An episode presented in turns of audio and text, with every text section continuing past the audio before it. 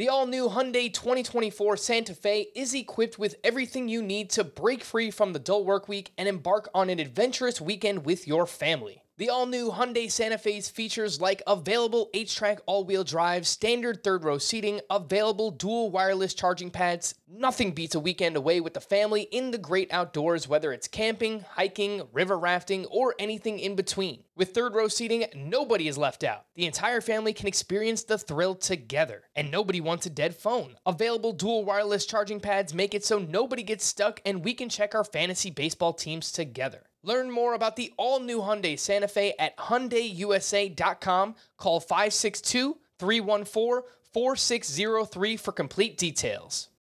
Welcome to the Fantasy Baseball Today podcast from CBS Sports. High drive, center field, hit the wall, grand slam. This is magnificent. Got a fantasy question? Email fantasybaseball at cbsi.com.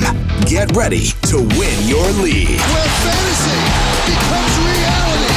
Now, here's Frank, Scott, Chris, and Adam. Party people, Welcome to the Fantasy Baseball Today podcast, Wednesday, February 10th. And guess what? Brooksy, Will Middlebrooks, my co host, we are one week away from spring training. I should say pitchers and catchers reporting, but as a former pitcher, that's the start of spring training to me. That's got to fire you up because it fires me. It, absolutely fires me up uh, because we've been so focused on obviously the uh, free agency because that, that's what the off the off season is. Uh, COVID, COVID protocols, owners versus players. Where are we going to be? A CBA, blah blah blah. Well, now we get to just focus on putting together ro- rosters. You got you got guys coming in trying to win spots. You got new players on new squads. You got Trevor Bauer and uh, with Dodgers camp. Uh, I'm fired up, man. There's a lot. There's a lot to be seen over the next two weeks. And and as a position player, I was always a get there early guy. So I was already there for pitchers and catchers. I couldn't show up the day before my physical and, and be ready. I needed like two weeks before that to get on the field, take BP, get in that Florida heat a little bit, uh, sweat it out. And um, this is a fun time. This is a fun time for baseball, and I'm ready to get going. You're a sweaty guy, aren't you? You're a sweater. Oh, Yes, you are. You're like Texas people, like everyone from Texas, like they sweat a little more than others, I feel like. in Texas maybe because it's really hot. Like you got to put a little extra deodorant down. No, no, no, no, no. I'm probably the I probably smell better than everybody you've ever met in your life. Yeah, that's a pet peeve of mine. I, I like personal hygiene, smelling good, teeth. I just want to be clean. That's one of my like OCD. Like I have to be smell good. If I smell bad at all, I'm not leaving the house. Yeah, yeah I, I like to hear that. I'm just there's a reason we do this thing over Zoom and not in person. Um, anyways, so- but no, it is it is really good news just because there's been a lot of uh, concern and and uh, pessimism going into the season. We didn't know about health protocols. We didn't know about fans. Minor league baseball, which is kind of another news. I have sources, Brooksy. I do have sources. I believe you. Little, little birdie told me that there were gonna is gonna be a minor league baseball season this year too. That should make a lot of people happy.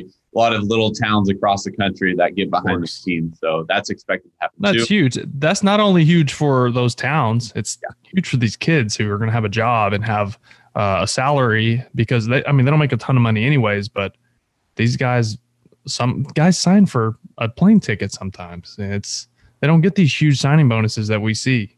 These kids need the ten grand, fifteen grand. It's not a lot, but they're going to make. They need they need that money, and they need the opportunity because go out and have a big year. Look up, you're in Double A, Triple A. You're step away from the big league. So a lot of careers um, were altered last year with no minor league season. I'm glad you brought that up. Not to go too much on a tangent here, but I wrote a piece on minor league um, players during a pandemic. And Yeah, hearing their stories. Thank you. It, it, hearing their stories. I mean, these guys are making a living off of ten thousand dollars a year sometimes, and they're expected to make a living and support a family. And last year, I spoke with one player, and we'll continue on. But let me just give this little tidbit here. There's one player. He got drafted two years ago out of Santa Clara. Um, came into the league and made about five grand after the draft. He had about half the season left. Made about five grand. Came back the next year. There was the pandemic, and they were giving about four hundred dollars per week. He was not qualified for unemployment because he didn't play enough the season before, but he didn't play enough because he was playing for his collegiate team. He was getting his degree in college. So that's just essentially a microcosm of minor league baseball and, and how Minor league baseball is a dollar and a dream, man. That's what it is. You get about a dollar and uh, an opportunity to make it to a pinnacle of a sport, which is worth more than money. Yes. Yeah. Or gives you the opportunity to make a lot of money. You get your shot. You get your Yeah. shot. Yeah. We're gonna have Jon Lester joining today's show, former teammate of Will Middlebrooks. of Left-hander. Yeah, man. He's he's the best. He's he's he's made a heck of a career, number one.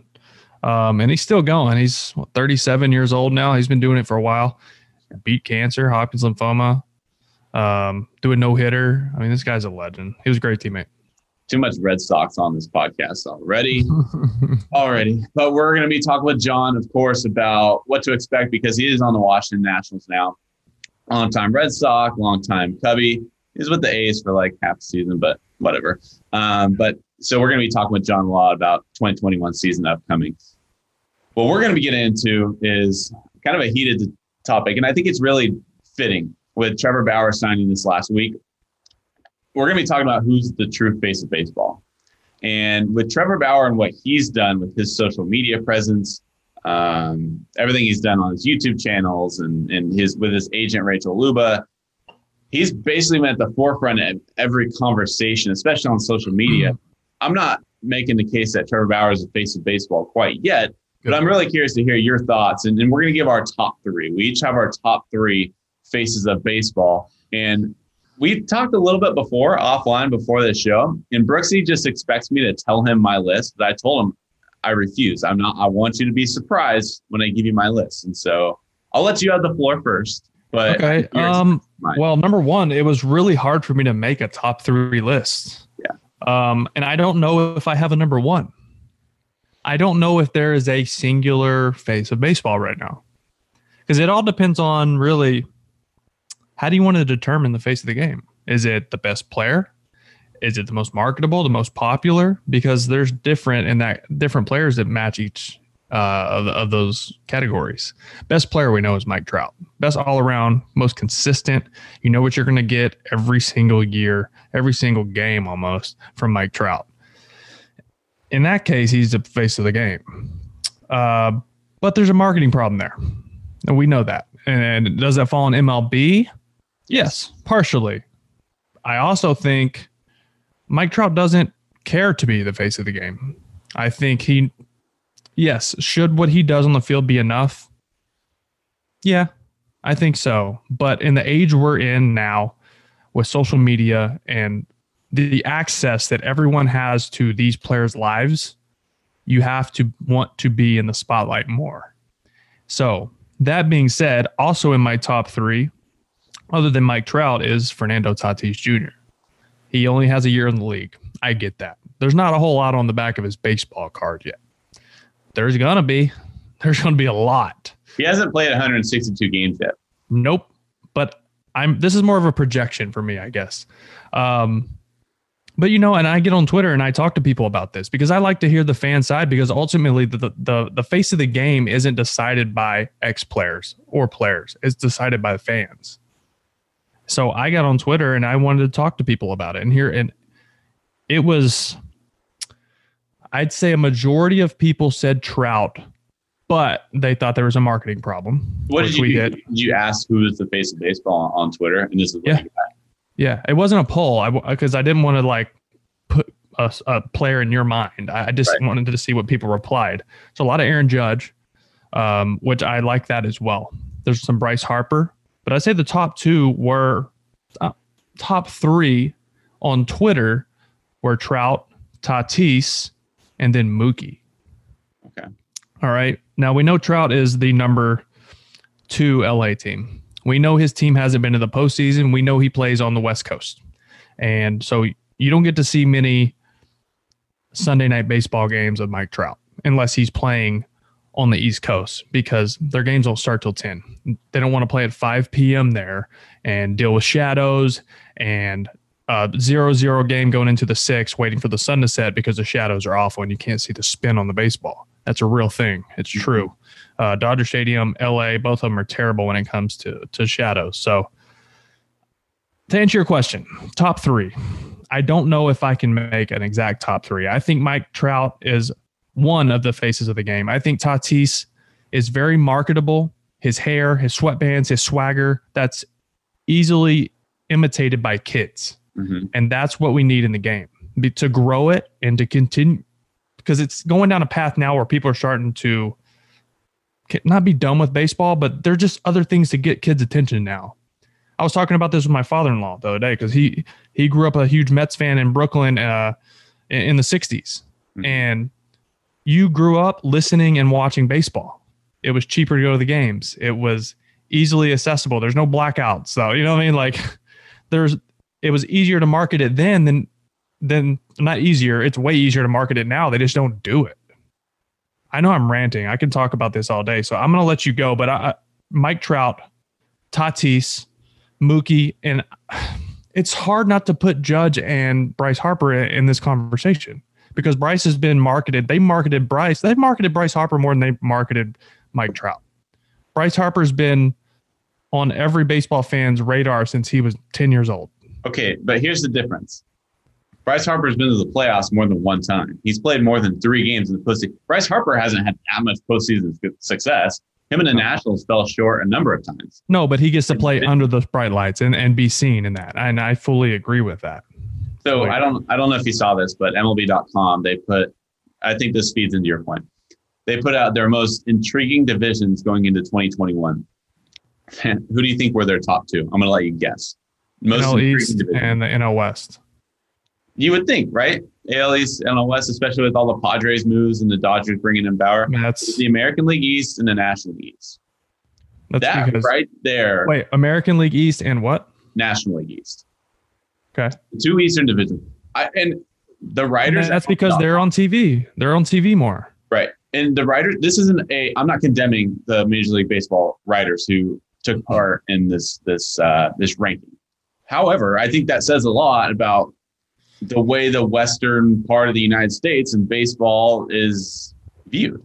And so when we're Do talking you think about it's Mike Trout- secondary to just people's lifestyle in California?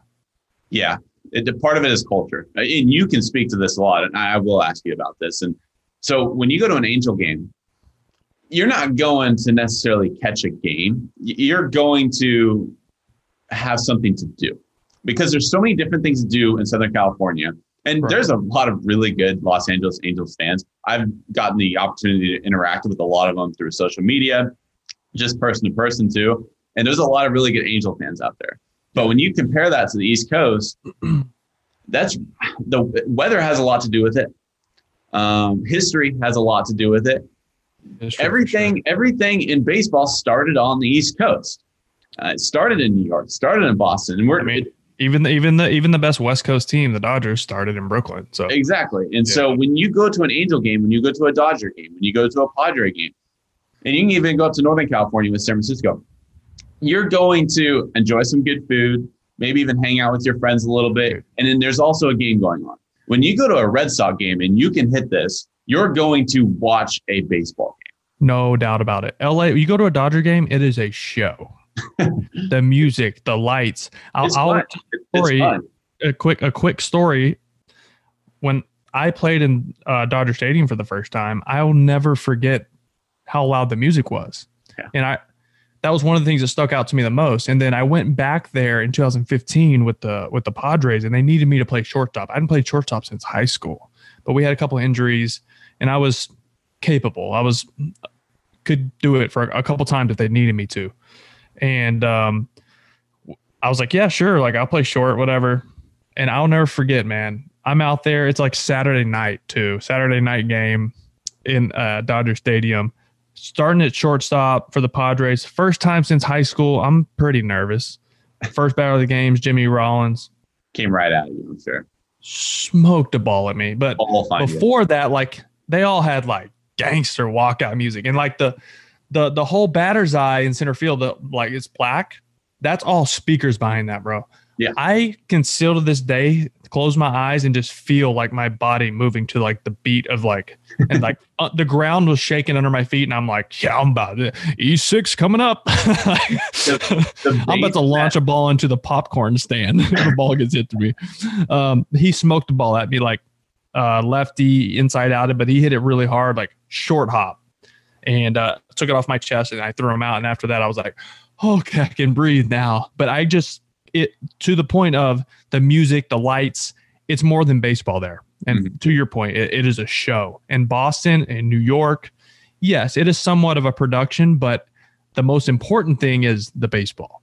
hmm What's Yeah. funny too, uh, building off of that, is the Dodgers just kind of renovated their outfield um, area with new food places, and I think they have a couple more shops too.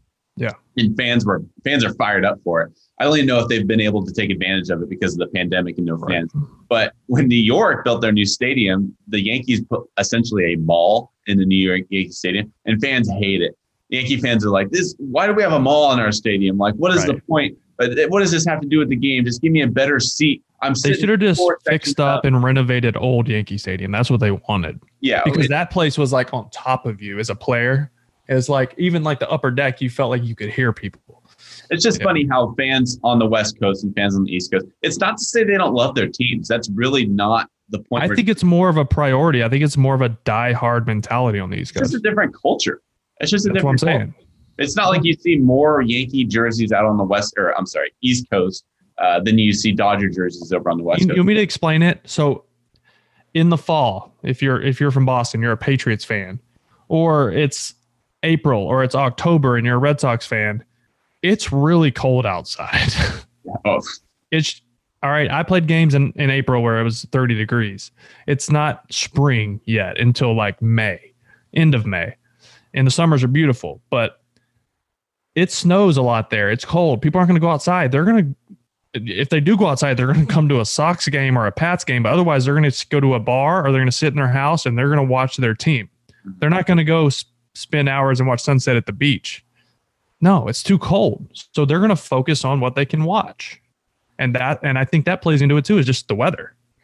so this is. I know we've obviously um, kind of branched off into other conversations here, but That's okay. We can do that we can. This is our show. We can do whatever the hell we want. Uh, today. It's our show. yeah, today. Well, we're gonna send it back to Frank and the boys tomorrow. But today, yeah, you're right. This is our show. Um, Trout. Back to Trout. Okay, I don't have him in my top three, and that's probably gonna anger you a little bit. Or you It doesn't anger me. I understand. I understand it. I understand It it. has nothing to do with to do with Mike. I, I, you know, a lot of people say, and yourself included, he doesn't do enough on the marketing aspect in order to be the face of the game. I personally disagree. I personally think the way you play the game and the way you interact on social media is enough. He does enough on social media. He has the most Instagram followers um, of any. It's not because of what he posts. It's because of what he does on the field. agreed, agreed. But he does have that in his bag. He's the greatest player we've seen, and I think that's enough. Where, and a lot of people say Rob Manfred fails him and Major League Baseball fails him. No, his franchise has failed him. You cannot market a player who does not play when the most eyes are on the game of baseball. The most eyes are on the game of baseball in October. Agreed. So when we're talking about like Bryce Harper, Bryce Harper has been on not the biggest stage. He hasn't played in the World Series, You but still can't take Mike Trout out of the top three. Of the he's not in the top three. Okay, I'll give you my top three. First of all, let me confirm yours. Your top three was So I'll, I'll go Trout. I'll go Tatis, and that's more of a projection, uh, yeah, that's fair. you know. But I have to put him in there because he's the hot topic right now uh, when it comes to this uh, argument. And then I'm going to go Mookie. Hmm because he played on the East Coast and he's got a ton of fans there. And now he's in LA. He's well spoken. Uh, he does a lot for like minority groups, which helps him out a lot. Um, and on top of that, he's one of the best players in the game, hmm doing it for the Dodgers. And he just won a World Series. So you have to put him in that mix too. Um, and then my honorable mention was Harper and Judge. hmm So I think there are two different types of. We're getting back into the subjectivity of this conversation, but That's the beauty there- of it. Uh, I think there are two different types of faces of baseball. I believe there is a face of baseball for baseball fans, and I believe there is a face of baseball for the rest of the world. And what I mean by that is, I think Mike Trout is the face of baseball for baseball fans. The people that watch baseball on a day to day basis, they know who the best player is, even if they're not even watching on day to day. If they're following baseball, they're seeing the scores and, and they're, you know, they have an idea of what's going on. They know Mike Trout is the best player. They know Mike Trout plays for a crappy team and his team has failed him for those others that maybe catch a game or two um, throughout the season. Maybe they like baseball, but they're not, you know, they're not diehard fans. That's a whole nother list. And this that's the list I'm going to say here. And I believe Aaron Judge is the face of baseball simply because he plays for the New York Yankees. And he is the face of the New York Yankees. And uh, he led the league and jersey sales 2017, 2018, 2019. Last year was the first year he did not lead in jersey sales in his career. And it was because Is that, a, Mookie, is that a subject of the market he's in as well? 100%. Yeah. The, two, the two biggest Because sales is I literally, in my notes, I wrote down Aaron Judge would be in my top three if he was healthy more and, and on the field. I know he's still popular. I know he's still popular. He's popular to me too. I, I love the guy, but um, he is a much bigger figure if when he's on the field. but even when he's hurt, we're talking about the Yankees and saying if Aaron Judge was here, you know. So I part of it part of it has to do with the stature too just the fact that he's massive, seven Large. right? Like superstar, a super superhero to kids when guys are that big. Mhm. lar- You know, that's that's that's part of it. You're right. he's a really good dude too just like with the media with fans he interact he, he does a lot of autograph signings before the game Yes. he has a big social very media per- following very too. personable. Yes. so aaron judge is personally if you're talking universal wide face of baseball aaron judge is my guy simply Okay. because he plays for the yankees he's not So- on, i agree with he's not on the field enough Can I ask you a question? Okay, so you agree that okay, I'm trying to think of the best way to f- to phrase this. So Judge clearly isn't the best player in the league. But you think he's a face of the game. So that's like you the 90s Griffey. I don't think Griffey at the time was the best player in the league, but he was the face of the game. All right. And no, I'm agreeing with you. yeah, And, I, and I'm saying and, and Derek Jeter wasn't the best player in the Thank game you. either. Hey, you just took the words right out of my mouth. I was just about to say Derek Jeter was the face of the game for 10 plus years. He was not even close to the best player. There was Albert Pujols in the league. There was Barry Bonds was playing. Griffey Let's was not downplay Jeter's excellence either, though. Yes, he was an average fielder, but he also had 3,000 hits, which no, he's very hard to do. That's not what I'm doing. But he wasn't the best player in the game when he was playing. That's I agree. I agree. All right. So- I'm, I'm just proving your point. I agree with you. I agree with you on that front. okay. After that, I have Fernando Tatis Jr. And again, that's more of a projection. I agree with you. But Mhm. He's very, he's the most marketable player in the league. He's on right the now. face of MLB 21 The Show. Um, he's doing the, the new Gatorade commercials. He's swaggy. He's swaggy. It, it's funny. I had a, a a scout. He's a PBR scout. Um, he messaged me this last week, and they had a showcase out in California. He sent me a video of this kid. I guess he's from Fresno, and he said, "Hey, this is uh, Fernando, the Fernando Tatis Jr. of Fresno. Look out for him." So people are emulating Fernando Tatis Jr. even though he's only played a year in the league. So more of a projection, but he's number two on my list. Third, I have Bryce Harper because I think when you walk into a mall and you ask different random people, you say, name one baseball player. First baseball player comes into your head. I think Bryce Harper is probably one of the first guys.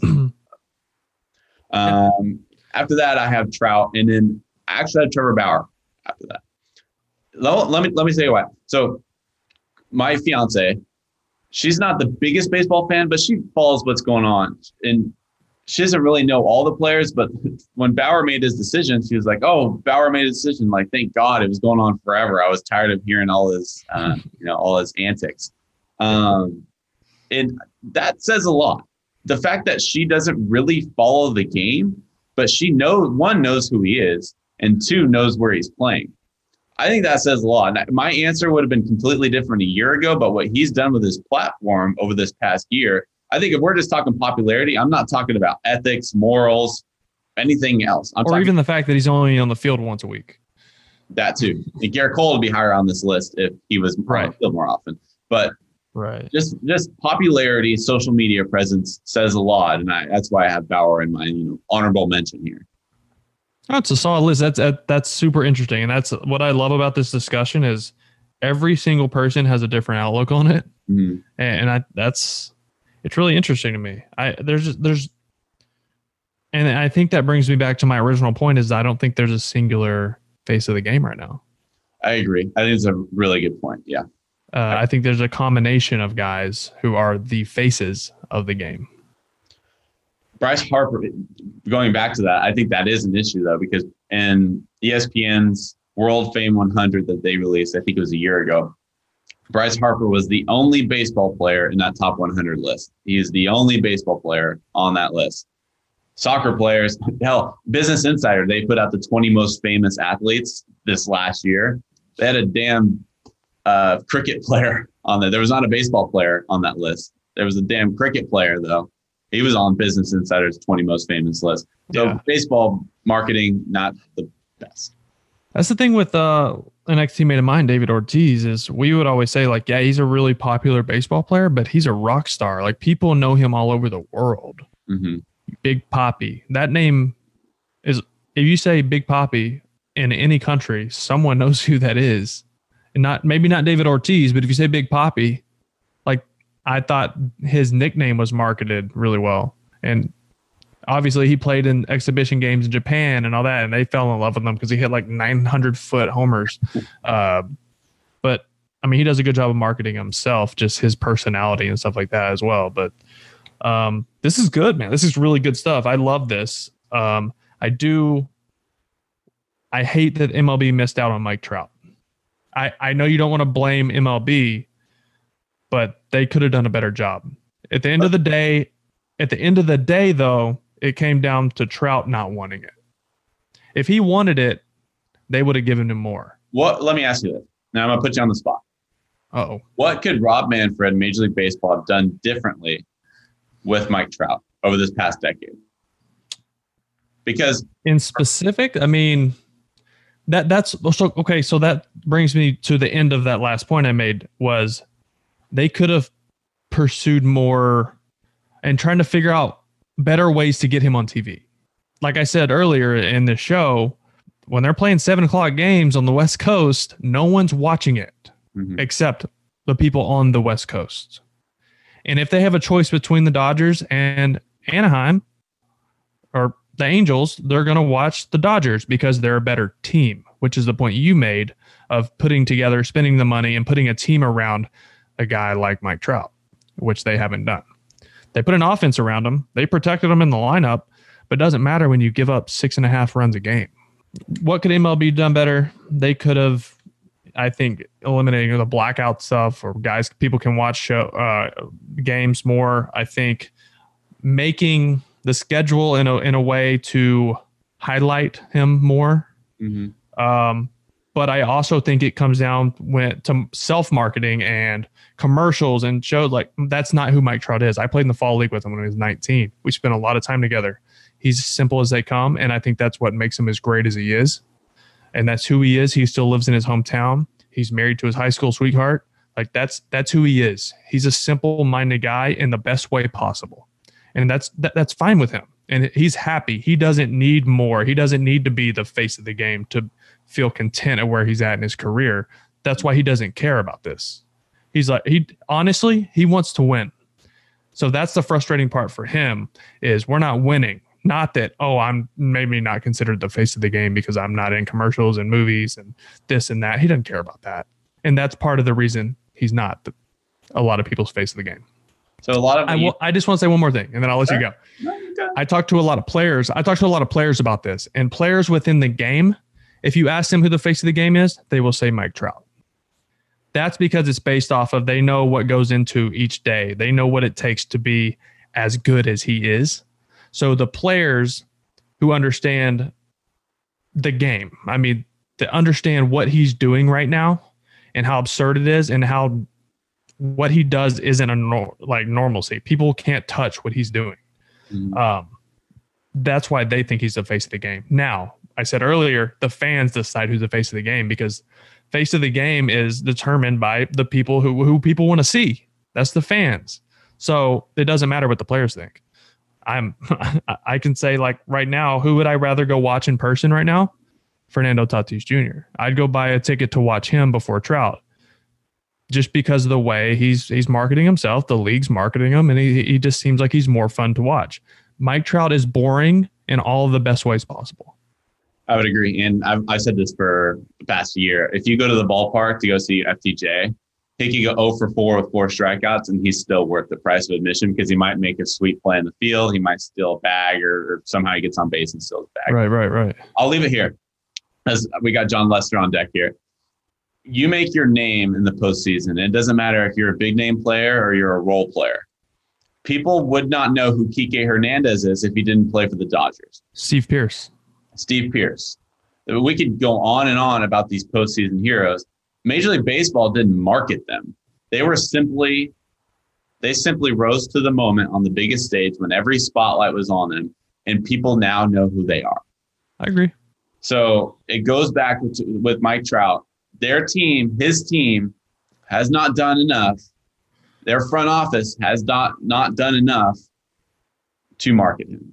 Yeah, there's a lot of variables. That is that is a big part of it. But And in my there opinion, there are a ton of variables that go into certainly, this discussion, but that is definitely a big piece of it. This has been good, man. I, I enjoyed this. I personally put more blame on the Angels than Major League Baseball. But again, we could talk Fair. about this. Fair. We could talk about this for hours. Location, region, that's part of it too. Location, location, location. That's it.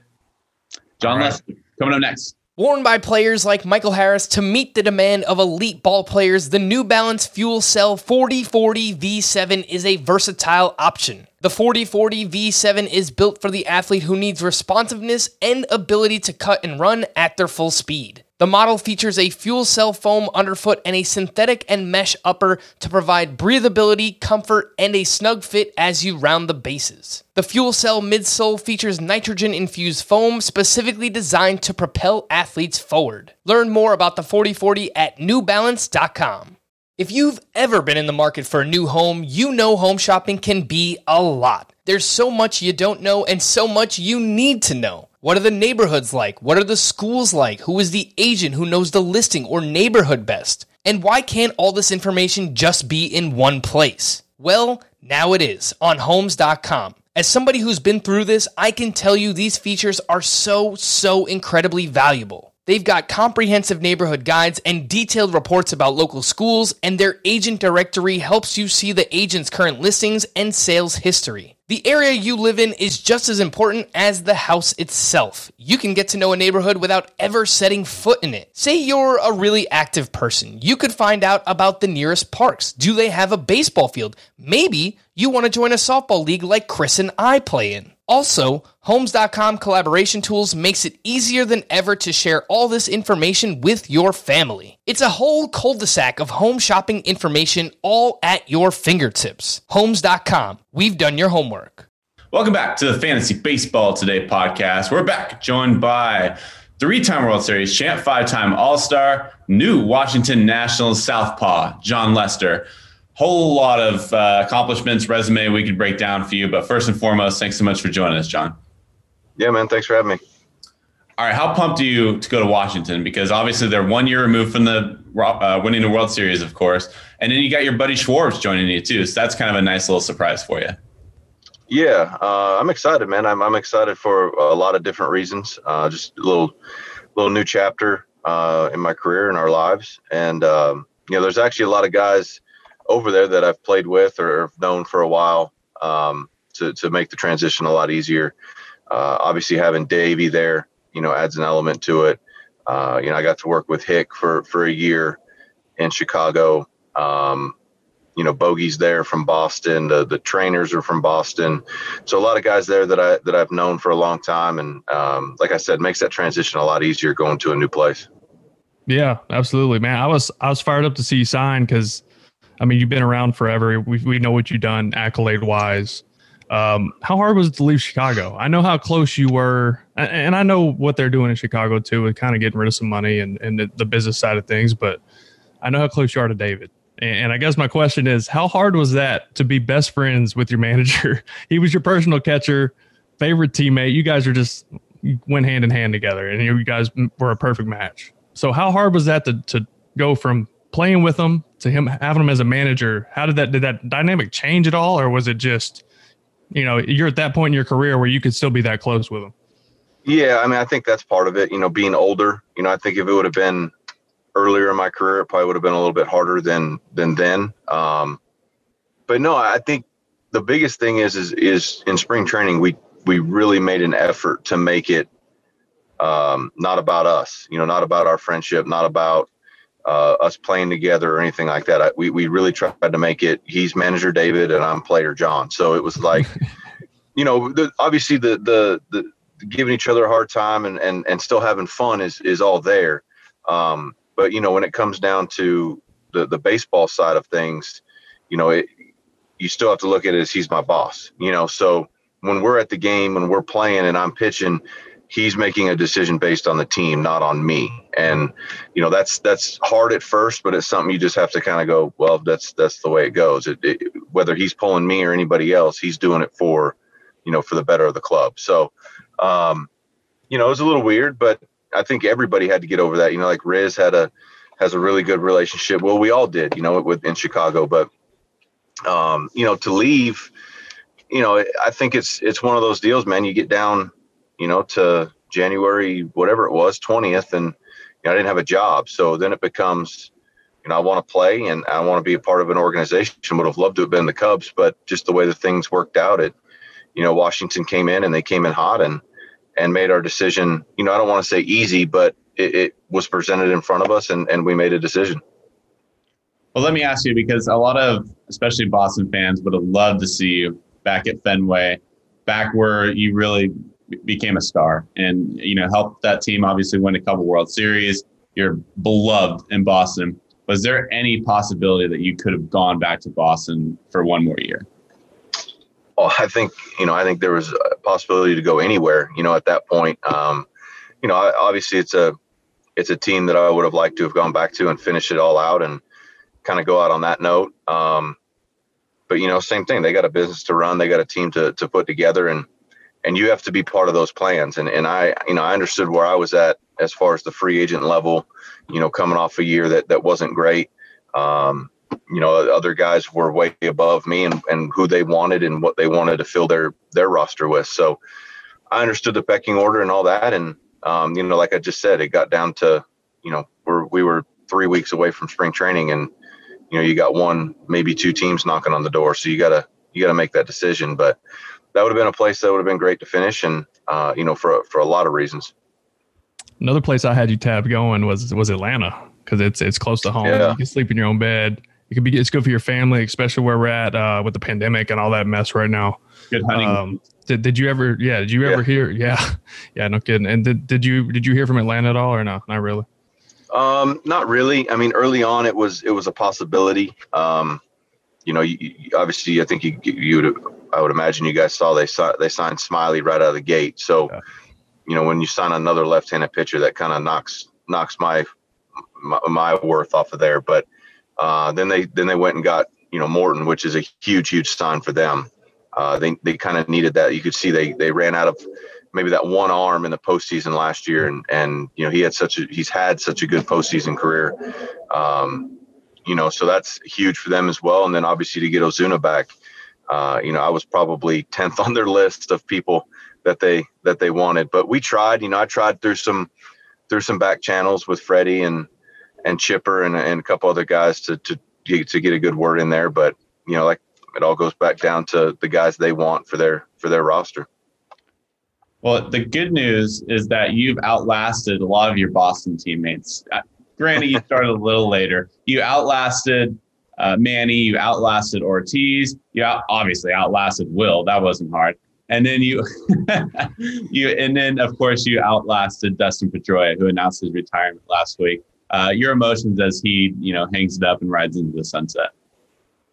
Yeah, it's uh, you know I'm happy for him. You know, it's kind of one of those deals, man. I, always tell people when they retire whatever, I tell them congratulations, you know, because it's, I think it should be something that's celebrated, not, you know, not mourned. You know, like I, I think you you should really be happy with everything. But, you know, it was unfortunate the way it all kind of happened for for Petey. You know, just with, you know, the the slide and and you know not really getting to go out on his terms. You know, I think that's that's a big thing in this game, man. Is is being able to decide when you want to stop putting the jersey on, not letting somebody else decide for you. So, you know, I, I, think that was probably, you know, a frustrating part for me to not be able to see him go back out there and, and do the things that he wanted to do and finish his career the way he wanted to. So, you know, that's frustrating, but at the same time, man, what a career. Um, I, I, I got to play with him.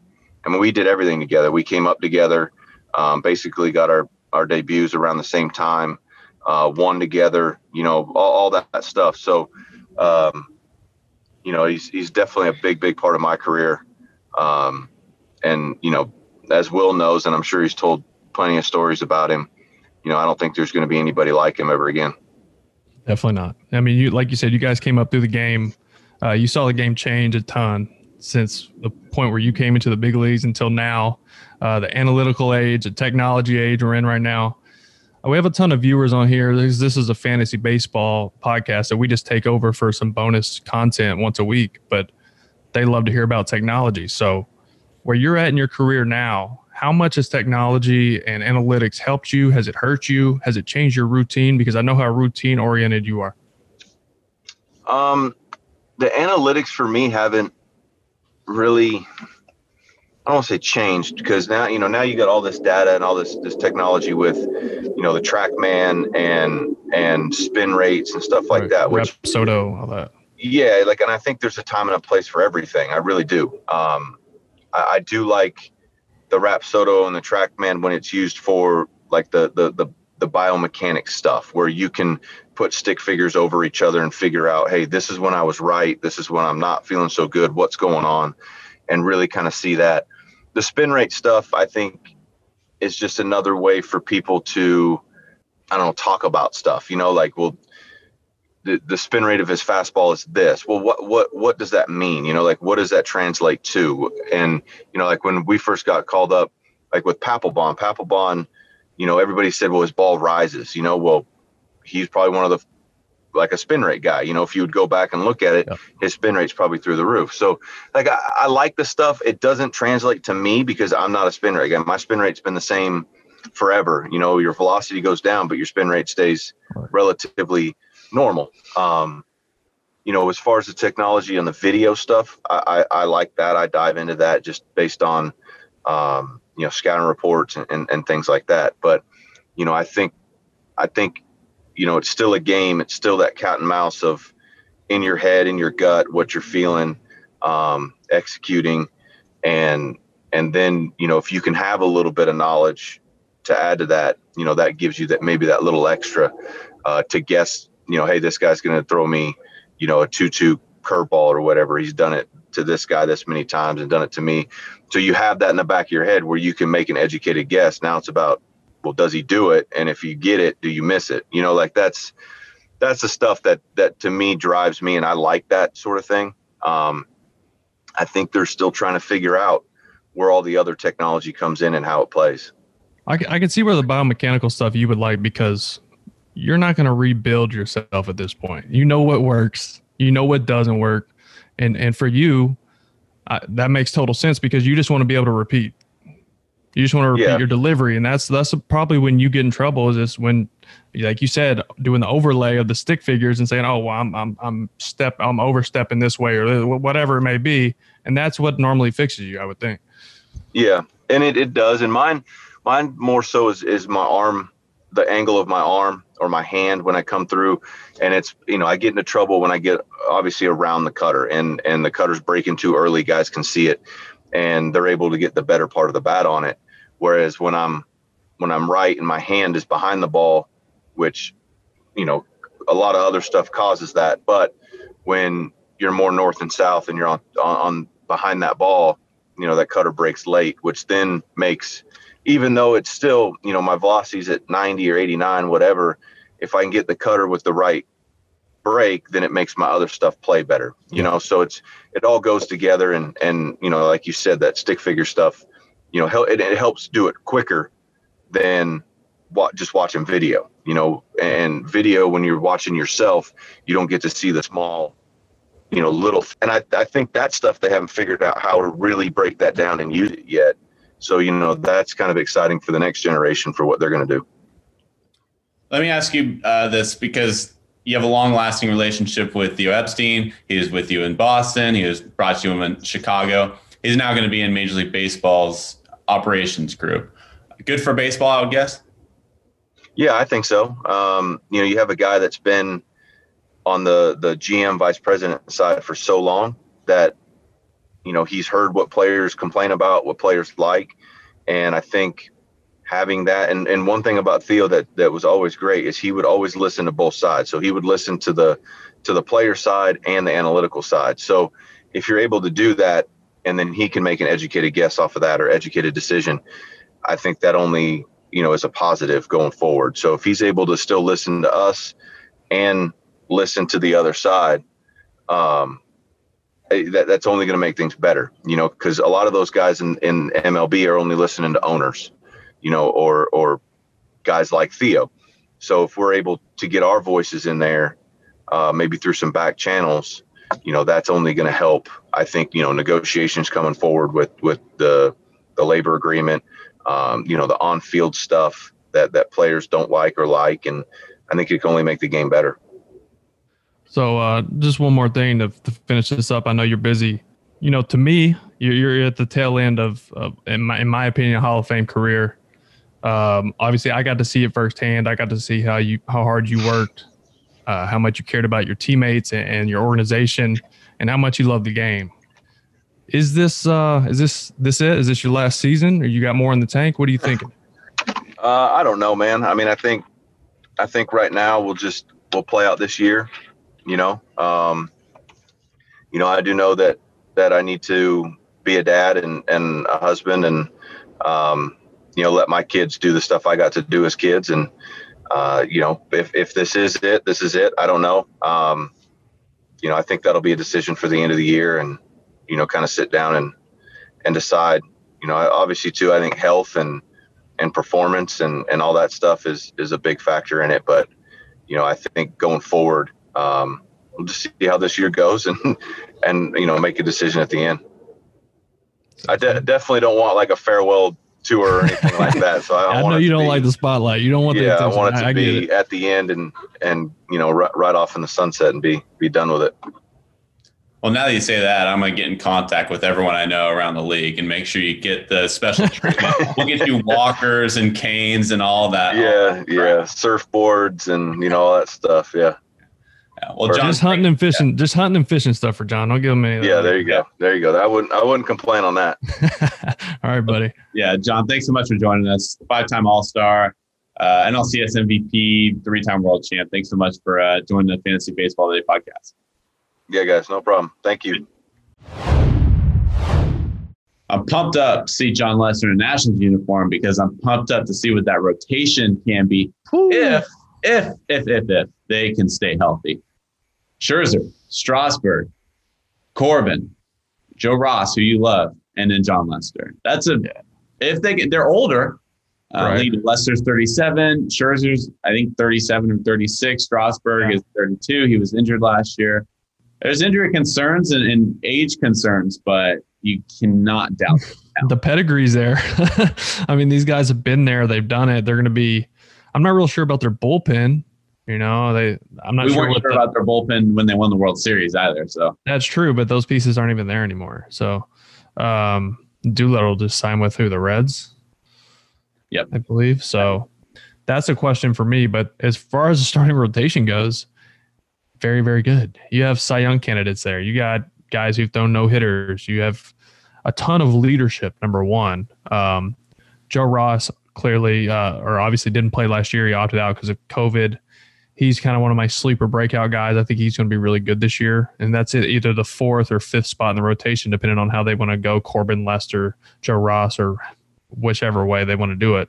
Um, and then obviously Scherzer, Strasburg at the top is always nasty when healthy. Scherzer will be healthy. He tends to always like post and be healthy. It's Strasburg that deals with the injuries the most. But man, if this is the last year for Jon Lester, um, I, don't expect him to have a like a, a crazy all star year. I expect him to just continue to be solid, miss barrels. He's not a high velo guy anymore, but he's a good cutter. He's developed uh, a little better of a changeup feel with the changeup and uh, to pitch away with the cutter. Backdoor cutters are righty, so I think he's going to be all right. I think he's going to be, I think he's going to be pretty good for him. Um, and, and, if you have a guy like Jon Lester on your staff at the end of your rotation, that's that's never a bad thing. And his leadership will definitely come into play in that clubhouse, especially with young guys like Soto. I couldn't agree more. Join me next Wednesday Uh, spring training. About, we're gonna have a podcast. First day of pitchers and catchers reporting. That's that's pretty fun. I'm of pumped. That's, that's I'm cool. so excited, man. Baseball's here. It's baseball season. yeah. Super Bowl's over. Smelling of football. is baseball season. Amen. We'll catch you all next Wednesday. Will Middlebrooks, Danny Vietti. Next Wednesday, Fantasy Baseball Today podcast.